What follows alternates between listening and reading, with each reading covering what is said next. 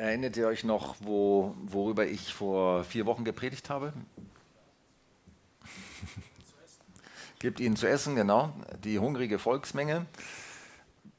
Wir haben ja lange daran gearbeitet oder uns Gedanken gemacht, was könnte ein gutes Leitbild, ein biblisches Leitbild für uns als Kirche sein. Wir wollten gerne etwas, eine Geschichte haben oder einen, einen Text haben, eine, äh, ein Bild haben von dem, wie Gott sich unsere Kirche vorstellt oder wo er mit uns hin will, wo er mit uns hin will, eine Vision von dem, ähm, wozu er uns geschaffen hat oder wozu wir da sind. Und natürlich kann man da viele, viele Stellen nehmen. Letztendlich ist das, die ganze Bibel natürlich äh, für uns Leitbild, das ist ganz klar. Aber wir haben uns entschlossen, ein Leitbild zu wählen aus, ähm, aus dem Neuen Testament, und zwar die Geschichte der Speisung der 5000. Und ich lese mit euch zusammen ähm, aus Markus 6 ab Vers 30. Und die Apostel kamen bei Jesus zusammen. Ähm, ah nee, da, wir lesen ab, das ist zu früh, ab Vers 35. Als nun der Tag fast vorüber, vorüber war, nee, ich fange schon doch vorher an. Moment, Entschuldigung. Ähm, und Jesus 34. Genau, Jesus stieg aus und sah die große Menge und sie jammerten ihnen, ihn, denn sie waren wie Schafe, die keinen Hirten haben. Und er fing eine lange Predigt an. Ähm, das war ja so der, der Ausgangspunkt, den wir in der ersten Predigt oder in der ersten Predigt von mir zu dieser Predigtreihe hatten. Äh, die hungrige Volksmenge. Ja, da gibt es eine große Menge von Menschen hier, die Hunger haben.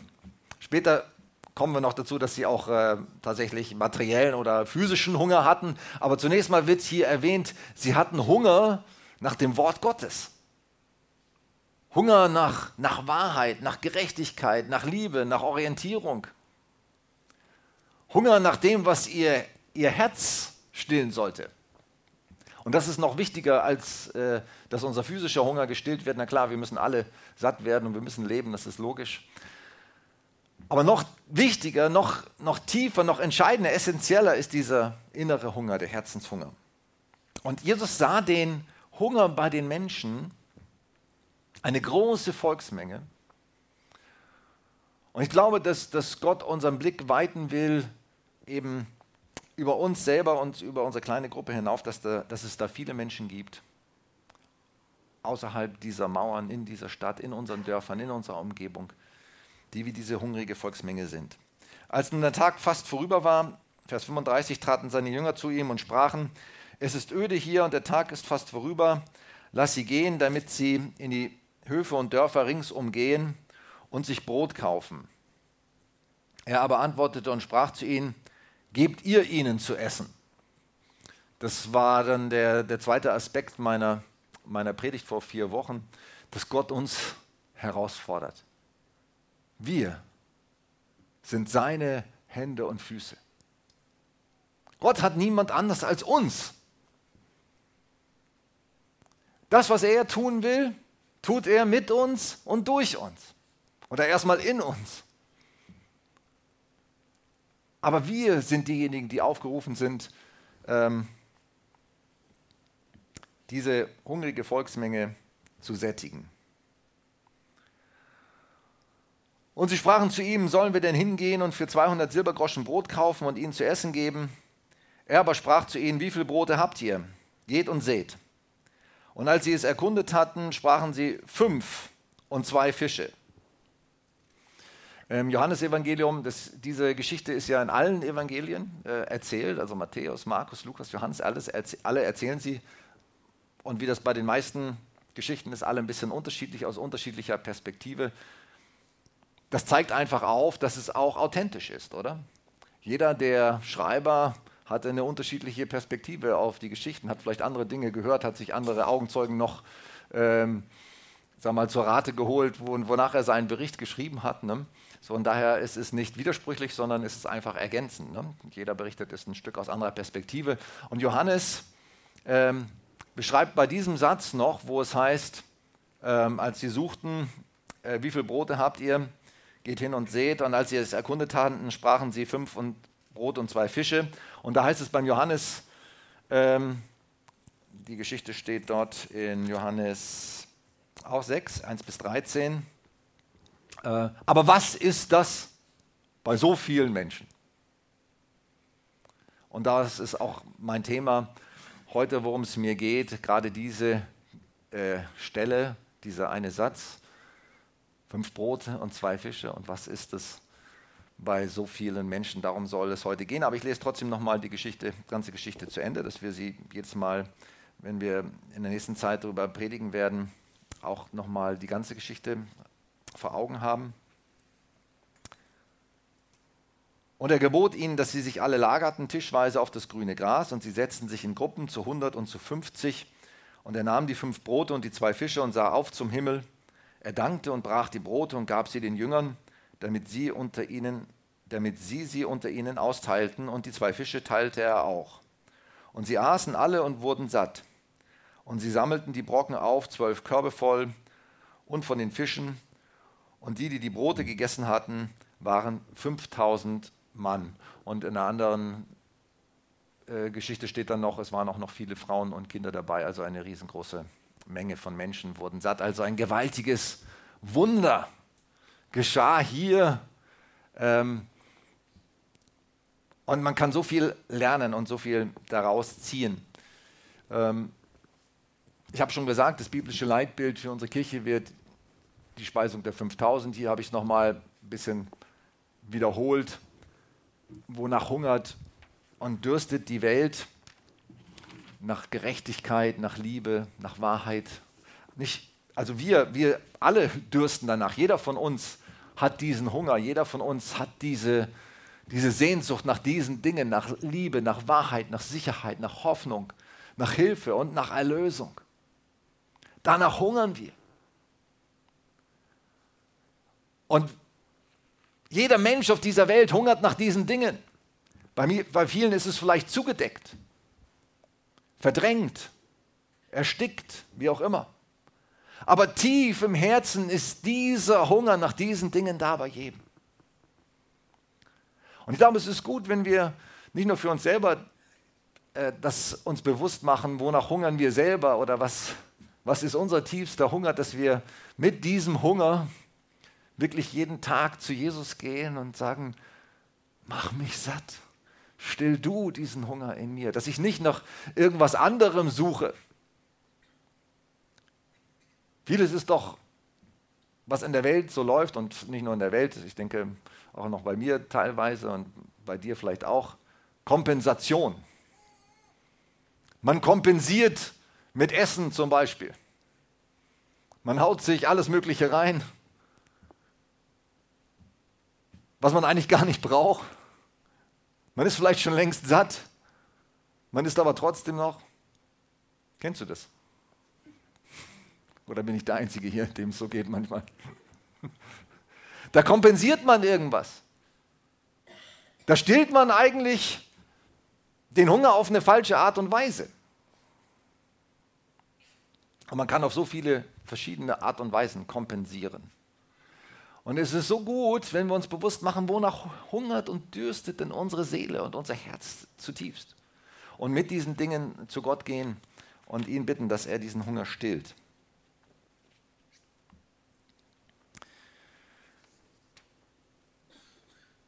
Ich habe ja vieles gesagt, in der letzten Predigt auch noch einige, habe auch einen Filmausschnitt gezeigt von Reinhard Bonke, wo er in Nigeria unterwegs war und wo Millionen reagiert haben. Das halbe Land, die halbe Nation in Nigeria hat sich Jesus zugewandt. Und das hat mich so begeistert und ich denke, die Zeit wird hier auch anbrechen in Deutschland, wo der Hunger nach Gott wieder aufbricht. Ich weiß nicht, wie er kommen wird. Es war ja so, nach dem Zweiten Weltkrieg war auch ein Riesenhunger da. Die Kirchen waren voll. Manchmal, man, man wünscht sich ja nicht, dass Not kommt, oder? Also ich wünsche mir nicht, dass wir hier in eine Weltwirtschaftskrise kommen oder in den Krieg oder so. Aber manchmal ist die Not das Einzige, was Menschen wieder zum Nachdenken bringt. Und dass sie nicht so satt und zufrieden sind, sage ich mal, nur mit den äußeren Dingen und sich ständig ablenken können. Ne? Und wieder auf das, auf das was, worum es wirklich geht, sich konzentrieren können. Ne? Ich glaube, diese Zeit wird auch in Deutschland wieder anbrechen. Und äh, wir als Kirche sind dafür da, diese Menschen, die, die dann hungrig kommen, auch äh, zu uns und in die Kirche kommen, aufzufangen, weiterzuführen, für sie da zu sein.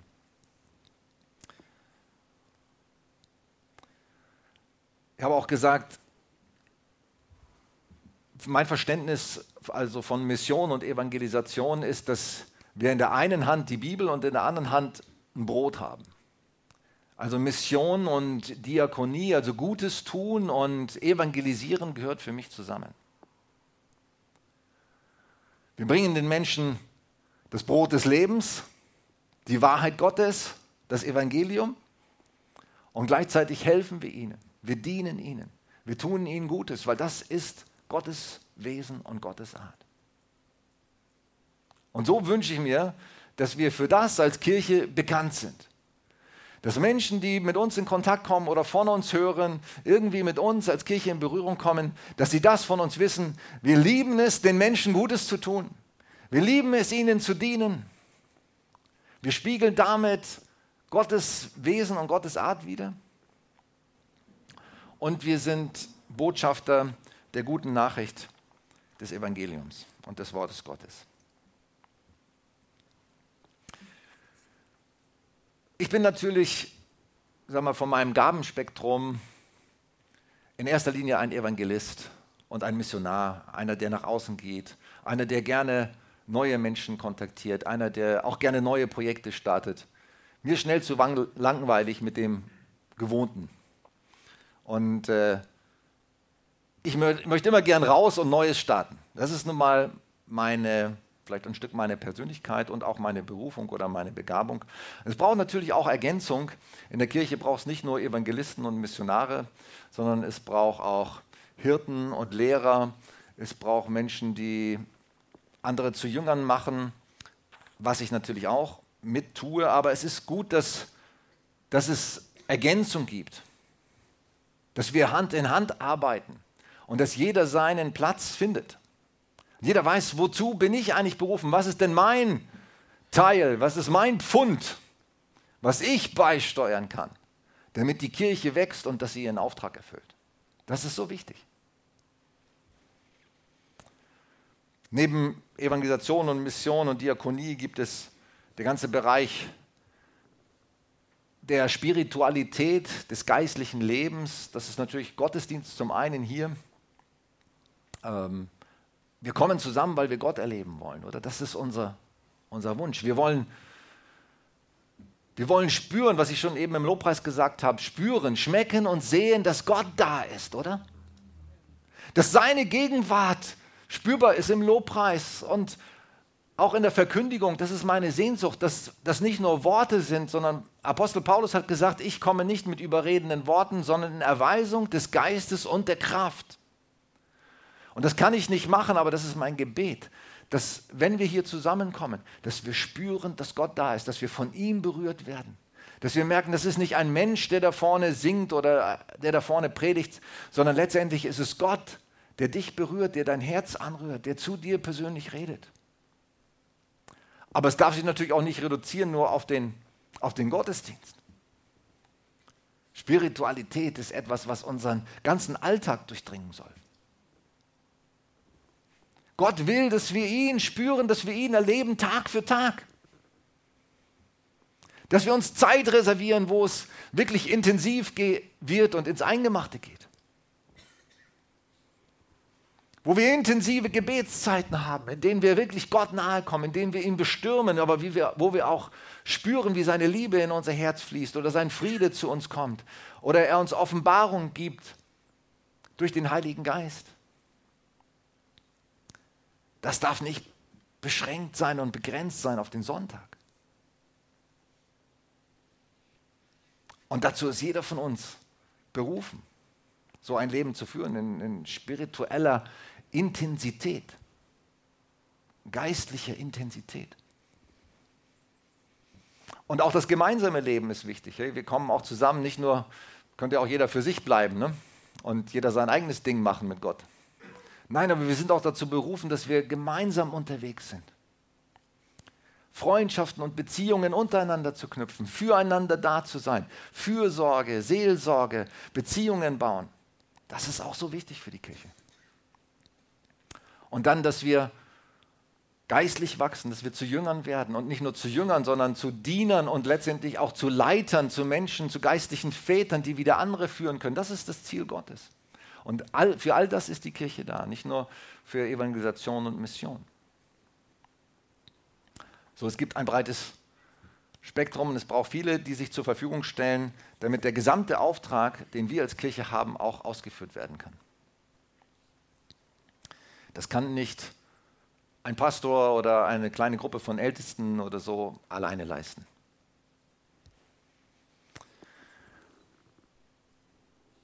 Mein Thema, ich habe es mal überschrieben für heute, das war auch, ich habe heute Morgen schon gepostet in meiner, in meiner morgendlichen Andacht, All In. Und ich wurde erinnert an das Pokerspielen, weil daher kommt ja dieser Begriff. Wer von euch pokert? Wer will sich outen? Zwei, drei Leute. Ich nicht, aber ich weiß, sage ich mal, im Groben, wie das Spiel funktioniert. Ähm es ist ja so beim, beim All-In, ähm, dass man, wenn man ein gutes Blatt hat, manchmal auch, wenn man ein schlechtes hat und bluffen will, aber sag mal, wenn man ein gutes Blatt hat, dann sagt man, hey, ich schiebe meine ganzen, mein ganzes Geld oder meine ganzen Chips oder was auch immer ich habe, ich schiebe es alles in die Mitte, ich gebe alles. Ich setze alles ein. Weil ich so überzeugt bin, dass ich gewinnen werde. Dass ich abräumen werde.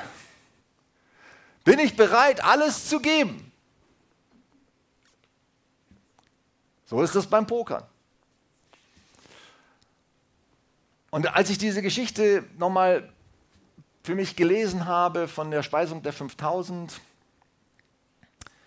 und diesen Jungen, der mit seinen zwei Fischen und fünf Broten gegeben hat, da musste ich auch daran denken, weil er hat alles gegeben, was er hatte, oder?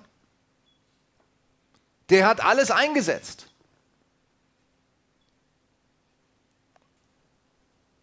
Und zwar ohne, dass er wusste, was genau dabei rauskommt, oder? Aber der hat erstmal das, was er hatte, hat er zur Verfügung gestellt und hat er hingegeben und hat er eingesetzt. Ich finde das, find das stark. Und ich finde, es ist ein, ein Gedanke, worüber jeder von uns sich Gedanken machen sollte. Bin ich so ein Mensch? Bin ich so eine Person, die für Gott, für sein Reich, für seine Ziele, für seine Absichten bereit bin, alles einzusetzen.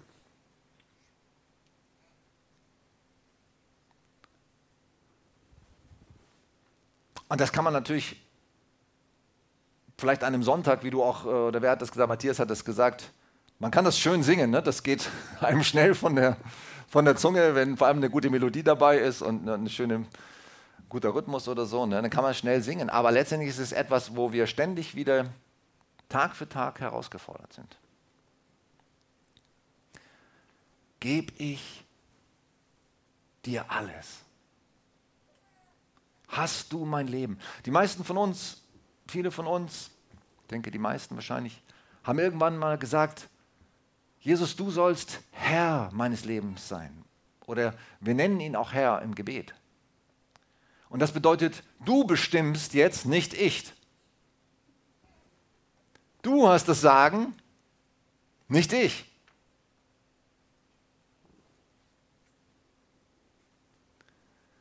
Und das muss man vielleicht immer wieder mal neu durchbuchstabieren.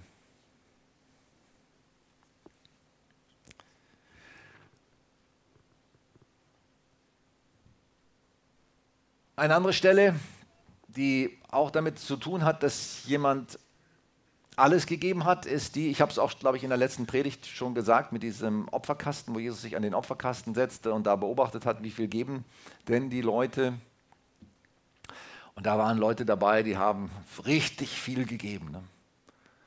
Und die haben damit auch Eindruck schinden wollen, haben gesagt, hier, schau mal, was ich habe, schau mal, was ich kann. Ich merke auch bei mir immer wieder, das ist so ein Punkt, wo Gott immer wieder mal anklopft und ran will. Mit welcher Motivation gibst du dich rein? Predigst du, singst du, dienst du? Mit welcher Herzensmotivation tust du das? Willst du das tun, damit du selber gesehen wirst? Damit du am Ende best selber gut abschneidest? Oder willst du wirklich anderen dienen? Weil das ist es,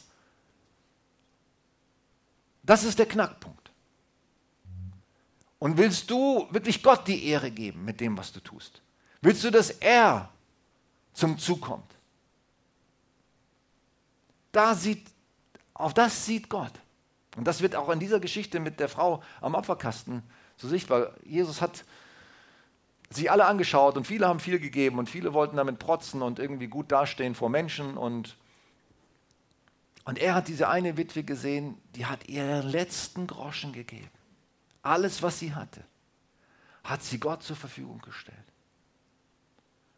Hat gesagt, ich vertraue dir, Gott. Und weil ich dir vertraue, gebe ich dir alles gebe ich dir meine ganze Sicherheit. Das ist ja nicht viel Sicherheit, was sie hatte da mit den zehn Groschen, aber vielleicht hätte sie sich ein bisschen was äh, mit diesem Groschen, aber vielleicht hätte sie sich ein bisschen was davon kaufen können. Es ist das Letzte, es ist alles, was sie hatte, sagte Jesus. Und er erwähnt sie und sagt, warum erwähnt er sie? Ich glaube, weil er sagen will, so eine Haltung wünsche ich mir von euch allen. So eine Herzenseinstellung wünsche ich mir von jedem von euch. Dass ihr bereit seid, auf Sicherheiten zu verzichten, dass ihr bereit seid, euer ganzes Leben und alles, was ihr habt, in meine Hände zu legen. Und mir zu vertrauen.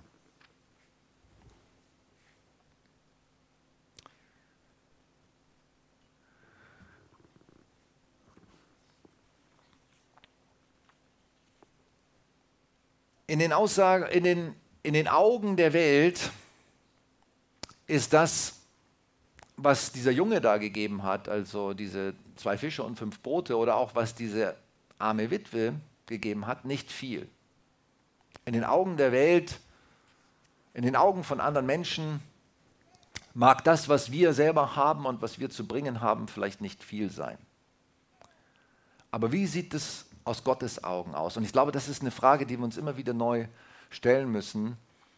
Bevor wir uns darüber unterhalten, was tun wir oder was geben wir, sollten wir uns fragen, wer sind wir in Gottes Augen?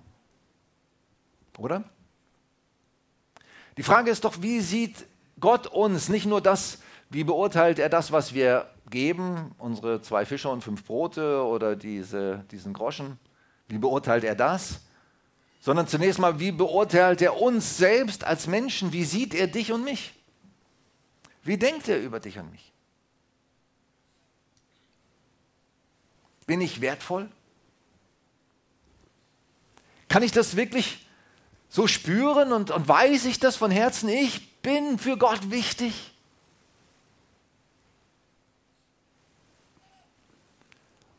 Ganz unabhängig von dem, was ich zu geben habe oder zu leisten habe.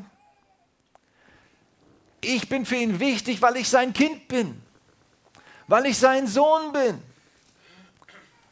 Hey, ein Vater interessiert sich nicht in erster Linie dafür, was das Kind alles Tolles macht. Klar, solche Väter gibt es auch, die, die nur dann, sage ich mal, Aufmerksamkeit und Zeit und Interesse haben an ihren Kindern, wenn sie irgendwie tolle Schulnoten nach Hause bringen oder im Sport die Cracks sind oder so. Ja, aber ein guter Vater, der liebt seine Kinder auch dann, wenn sie gar nichts können. Ich staune immer so über, über Väter oder Eltern, die schwerbehinderte Kinder haben. Heute ist es ja so, dass viele werden schon, wird ja schon viel äh, Diagnose schon im Mutterleib gemacht und viele werden von den Kindern abgetrieben. Aber manche Eltern entscheiden sich auch bewusst nein und sagen, nee, ich mache das nicht. Ne? Ich, egal was für ein Kind ich bekomme und wenn es ein schwerst behindertes Kind ist, ich liebe es. Und ich sorge mich um das Kind. Selbst wenn es nur eine Last ist. Und ich mich nicht dadurch selber aufwerten kann, was manche Eltern auch machen, die werten sich auf dann durch das, was ihre Kinder leisten und können und, und erzählen das dann ihren äh, Freunden und Freundinnen und so, guck mal, was mein Kind alles kann und hat und tut und macht und so. Ne? Und dann versucht man sich gegenseitig auszustechen äh, mit dem über das, was die Kinder können. Aber das ist, das ist nicht gut. Erstmal ist es wichtig, dass wir wissen, wir sind geliebt, ohne dass wir überhaupt, wenn wir jetzt schwerst behindert wären und nichts zu tun könnten oder beitragen könnten, sag ich mal, für irgendetwas, wären wir trotzdem geliebt. Von Gott geliebt und gute Eltern lieben auch diese Kinder. Das finde ich stark. Es ist so ein Spiegel, finde ich, so ein Beispiel für Gottes Liebe. Das muss erstmal in uns reingehen. Das muss uns erstmal so tief drinnen äh, so richtig eine Gewissheit werden, egal was ich kann, egal was ich tue, du liebst mich. Du liebst mich. Psalm 139 heißt es, sagt David, ich danke dir Gott, dass ich auf eine wunderbare und ausgezeichnete Weise geschaffen bin. Das erkennt meine Seele. Halleluja heute Morgen gerade wieder gelesen. Ich lese immer jeden Morgen einen Psalm. Heute Morgen war Psalm 139 dran. Das war herrlich, das so wieder aufzusaugen. Du liebst mich.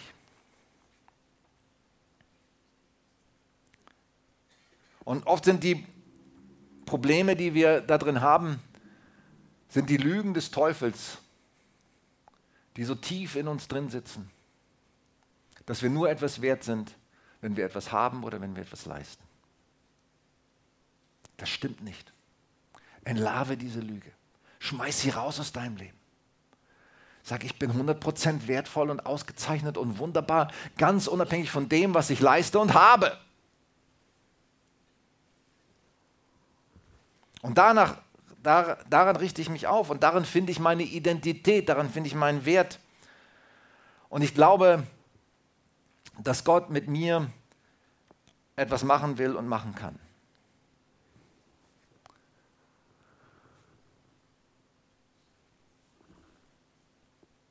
Und der, dann erst kommt der zweite Punkt. Was hast du und was kannst du geben? Zuerst, wer bist du? Das ist die Grundlage. Das ist das Entscheidende. Und dann das als zweites, aber das ist auch etwas, was wichtig ist, was hast du und was kannst du geben? Ich spreche immer immer wieder mit unserem äh, in der Leitung der Kirche und mit dem Vorstand über Finanzfragen. Und äh, ich stelle oft öfter eine Frage und ich sage, wie viel sind wir bereit zu geben in jetzt verschiedenen Bereichen, sage ich mal? Nur das, was nötig ist oder das, was möglich ist? Gebe ich nur das, was nötig ist oder gebe ich das, was möglich ist? Das ist eine gute Frage, die jeder sich von uns stellen könnte. Zum Beispiel die 10 Prozent, die ich hier aufgeschrieben habe, das ist ja so ein Anhaltspunkt für, ähm, für das, was wir als, als Christen Gott zur Verfügung stellen sollte. Der Zehnte heißt es ja im, im Alten Testament. Ähm, 10 Prozent deswegen, weil es war ein ganzer Stamm des Volkes Israel, einer von zwölf Stämmen, war freigestellt sozusagen ohne Land für den Dienst am Tempel, die Leviten. Und dann aus dem Leviten stammen noch die Priester. Und aus, aus dem anderen, die anderen Stämme haben sozusagen für sie gesorgt, mitgesorgt. Und haben diese 10 Prozent deswegen Gott gegeben und die Leviten wurden damit versorgt und die Priester, äh, damit sie ihren Dienst verrichten konnten am Tempel. Und das, deswegen haben wir das übernommen auch was auch ein guter, Grund, guter Grundsatz ist oder eine gute Grundlage ist, dass wir sagen, okay, 10% unseres Einkommens stellen wir Gott zur Verfügung und spenden wir auch an die Gemeinde und äh, können damit die Aufgaben, die Projekte und so weiter und die Kosten der Gemeinde decken. Das ist ein guter Ansatz. Aber für mich ist es äh, nur das Minimum. Versteht ihr, was ich meine? Es ist nicht so, dass ich sage, oh ja, wenn ich 10% gegeben habe, dann habe ich mein Gewissen beruhigt, jetzt habe ich ja alles getan, was Gott will. Ich, ich äh, war begeistert, als ich von Rick Warren, kennt ihr Rick Warren, ist ein bekannter amerikanischer Pastor und Autor. Leben mit Vision habe ich hier auch schon mal eine Predigt drüber gehalten und äh, Kirche mit Vision, seine äh, Bestsellerbücher. Rick Warren hat, als er anfing als Pastor, gesagt, okay Gott, er hat nicht viel verdient, er hat ja eine Gemeindegründung gestartet in Saddleback, hatte nichts quasi, ist mit Null angefangen, hat gesagt, okay Gott, ich gebe dir den Zehnten von, von dem, was ich habe, aber ich mache heute ein Abkommen mit dir. Ich werde jedes Jahr, dass ich als Pastor diene, ein Prozent mehr geben. Dann hat er im nächsten Jahr, also im zweiten Jahr als Pastor 11 Prozent seines Gehalts gespendet, dann 12, dann 13. Er ist heute bei 61 Prozent seines, äh, seines Einkommens, was er spendet. Er hat sich dran gehalten. Finde ich stark. Nicht nur das, was nötig ist, sondern das, was möglich ist. Vielleicht spendet er sogar noch mehr, keine Ahnung. Vielleicht ihm noch, sind ihm noch mehr Dinge möglich. Aber es geht nicht nur darum, bestimmte Pflichten. Bei Gott geht es nie darum, bestimmte Pflichten zu erfüllen. Versteht ihr das? So dass ich sagen kann, ich habe meine Pflicht, meine Schuldigkeit getan. Darum geht es Gott nicht. Er will unser Herz. Will unser, was haben wir auch gesungen? Hier ist mein Herz, ich gebe es dir. Oder 50 Prozent. Anton hat bei der Taufe im, im Gottesdienst gesagt, ein halber Christ ist ein ganzer Mist. Wenn du dein Leben mit 50 Prozent bei Gott lebst und 50 Prozent in der Welt, dann bist du nur am Hinken. Versteht ihr, was ich meine? Ein halber Christ ist ein ganzer Mist. 50 Prozent, hier hast du 50 Prozent, dann fühlen wir uns vielleicht schon großzügig Gott gegenüber. Ich sage mal jetzt nicht vom Einkommen, das kann wahrscheinlich der, können wahrscheinlich die wenigsten, nur die Großverdiener, die sagen, ich gebe 50 Prozent von meinem Einkommen, gebe ich Gott. Aber ich meine jetzt das von meinem Leben, von, von dem, wo ich sage, wie viel von mir darfst du haben, Gott? Wie viel, in welchem Umfang gehöre ich dir? Paulus sagt einmal, wir waren früher Sklaven der Sünde, jetzt sind wir aber Sklaven Gottes oder der Gerechtigkeit geworden. Wir gehören nicht mehr uns selbst. Wisst ihr, dass wir erkauft worden sind? Wir sind erkauft. Jesus hat uns erkauft mit seinem Blut, heißt es in der Bibel. Das heißt, wir gehören nicht mehr uns selber und 50 Prozent ist Gott zu wenig. Er will alles. Und er gibt sich nicht mit weniger zufrieden.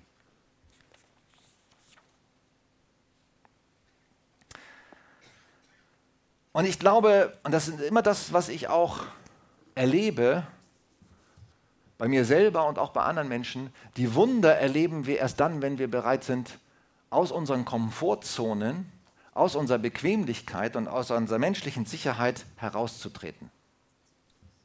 Erst dann erleben wir die Wunder. Erlebst du zu wenig Wunder? Dann frag dich mal, ob du aus deiner Komfortzone, aus deiner Bequemlichkeit, aus deiner eigenen Sicherheit herausgetreten bist.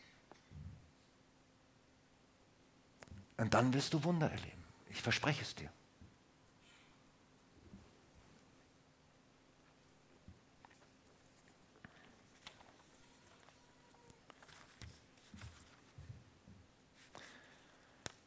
Auch der Unglaube ist natürlich ein, ein Riesenproblem.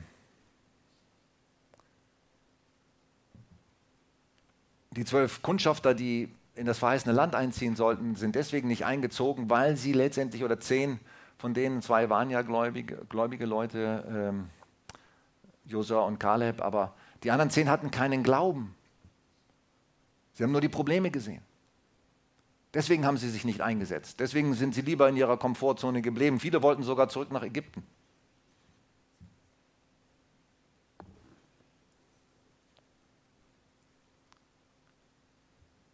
Also die, der Unglaube, dass wir nicht Gott zutrauen, dass er uns versorgen kann, zum Beispiel in Bezug auf Geld. Oder dass der, er uns glücklich machen kann und zufrieden machen kann, wenn wir nicht ständig nur an, in erster Linie mal an uns selber denken, sondern anfangen mehr an andere zu denken und anderen zu dienen. Wo bleibe ich? Das ist Unglaube. Gott hat gesagt, wer gibt, dem wird gegeben werden. Ein gerütteltes und geschütteltes und überfließendes Maß werde ich in seinen Schoß legen. Es ist Unglaube, wenn wir das nicht tun. Oder eben Bequemlichkeit oder Ausreden, wie zum Beispiel die Leute, die zur, zum Hochzeitsmahl des Lammes eingeladen waren.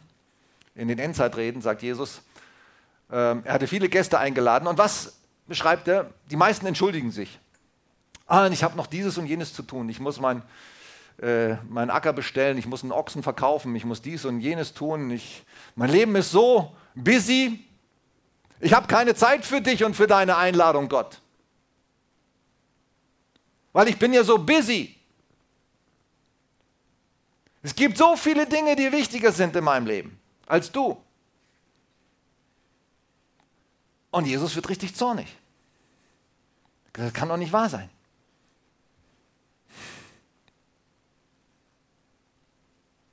Die denken alle, sie haben was Besseres zu tun.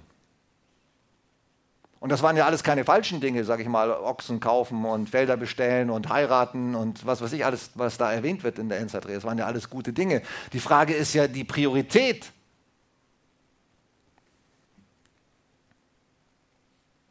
Und er wurde richtig zornig. Er hat gesagt, jetzt geht an die Hecken und Zäune und sammelt ein, wen ihr könnt und bringt sie her, damit mein Haus voll wird. Weil die, die eingeladen waren, Denen waren alles, war alles andere wichtiger als er. Also da wünsche ich mir, dass wir uns prüfen, dass wir uns fragen, Gott, wie viel hast du von mir? Wie viel gebe ich dir? Von meiner Zeit, von, meiner Geld, von meinem Geld, von meinem Herz in erster Linie von den Prioritäten, die ich mir setze, was wichtig ist. Gehöre ich in erster Linie dir? Frage ich in erster Linie nach dir, was du willst? Oder erstmal nach allen anderen Dingen?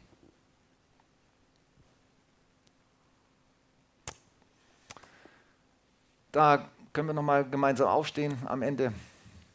Jeder kann sich selber fragen, jeder muss sich ja auch selber fragen an dem Punkt und sagen, Gott, wo stehe ich hier? Was, was, was ist mein Stand? Wo, wo muss ich vielleicht einen Schritt weitergehen? Wo muss ich was korrigieren? Bin ich so ein 10%-Typ, der sagt, ich tue meine Schuldigkeit, ich tue meine Pflicht, ich gebe das Nötigste, das, was nötig ist, aber nicht das, was möglich ist? Bin ich so ein 10%-Typ? Oder bin ich ein 50% jemand, der sagt, okay, ich gebe dir schon was, aber einen gewissen Teil meines Lebens behalte ich auch für mich selber. Da hast du nicht mitzureden. Ein halber Christ ist ein ganzer Mist. Bin ich so jemand? Oder bin ich einer, der sagt, ich setze alles auf einer Karte, all in? Weil ich weiß, ich habe das beste Blatt, das es gibt auf dieser Welt. Für das es sich lohnt, alles hinzugeben und alles einzusetzen.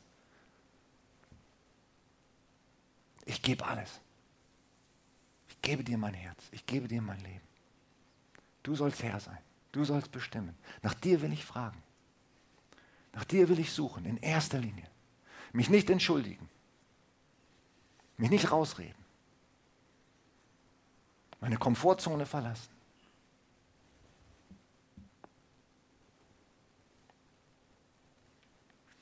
Und Vater, ich danke dir so sehr, dass du jeden von uns kennst, mich eingeschlossen. Ich stehe hier nicht vor, die, vor dieser Gemeinde, sondern ich stehe mit dieser Gemeinde in einer Reihe vor dir her. Wir alle stehen an diesem Punkt. Wir alle stehen an dem Punkt, dass wir von dir gefragt sind und gefordert sind, was hast du? Wie du den kleinen Jungen gefragt hast. Oder deine Jünger. Und sie haben das gegeben, was sie hatten. In der Welt war es nicht viel, für die Welt war es nichts oder das, der Groschen, der Witwe, aber für dich war es entscheidend. Und das, was wir zu geben haben, ist entscheidend für dich. Es ist wertvoll. Wir sind wichtig für dich. Und das, was wir haben, ist wertvoll für dich.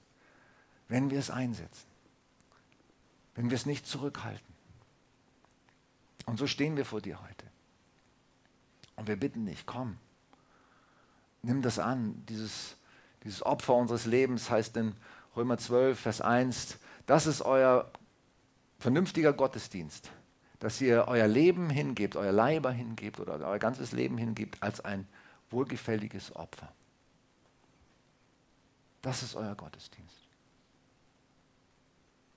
Und das wollen wir tun heute, Herr. Wir wollen uns dir zur Verfügung stellen und sagen, hier sind wir. Sende uns, gebrauche uns, mach etwas mit uns, mach die Menschen satt. Und du wirst uns nicht zu kurz kommen lassen.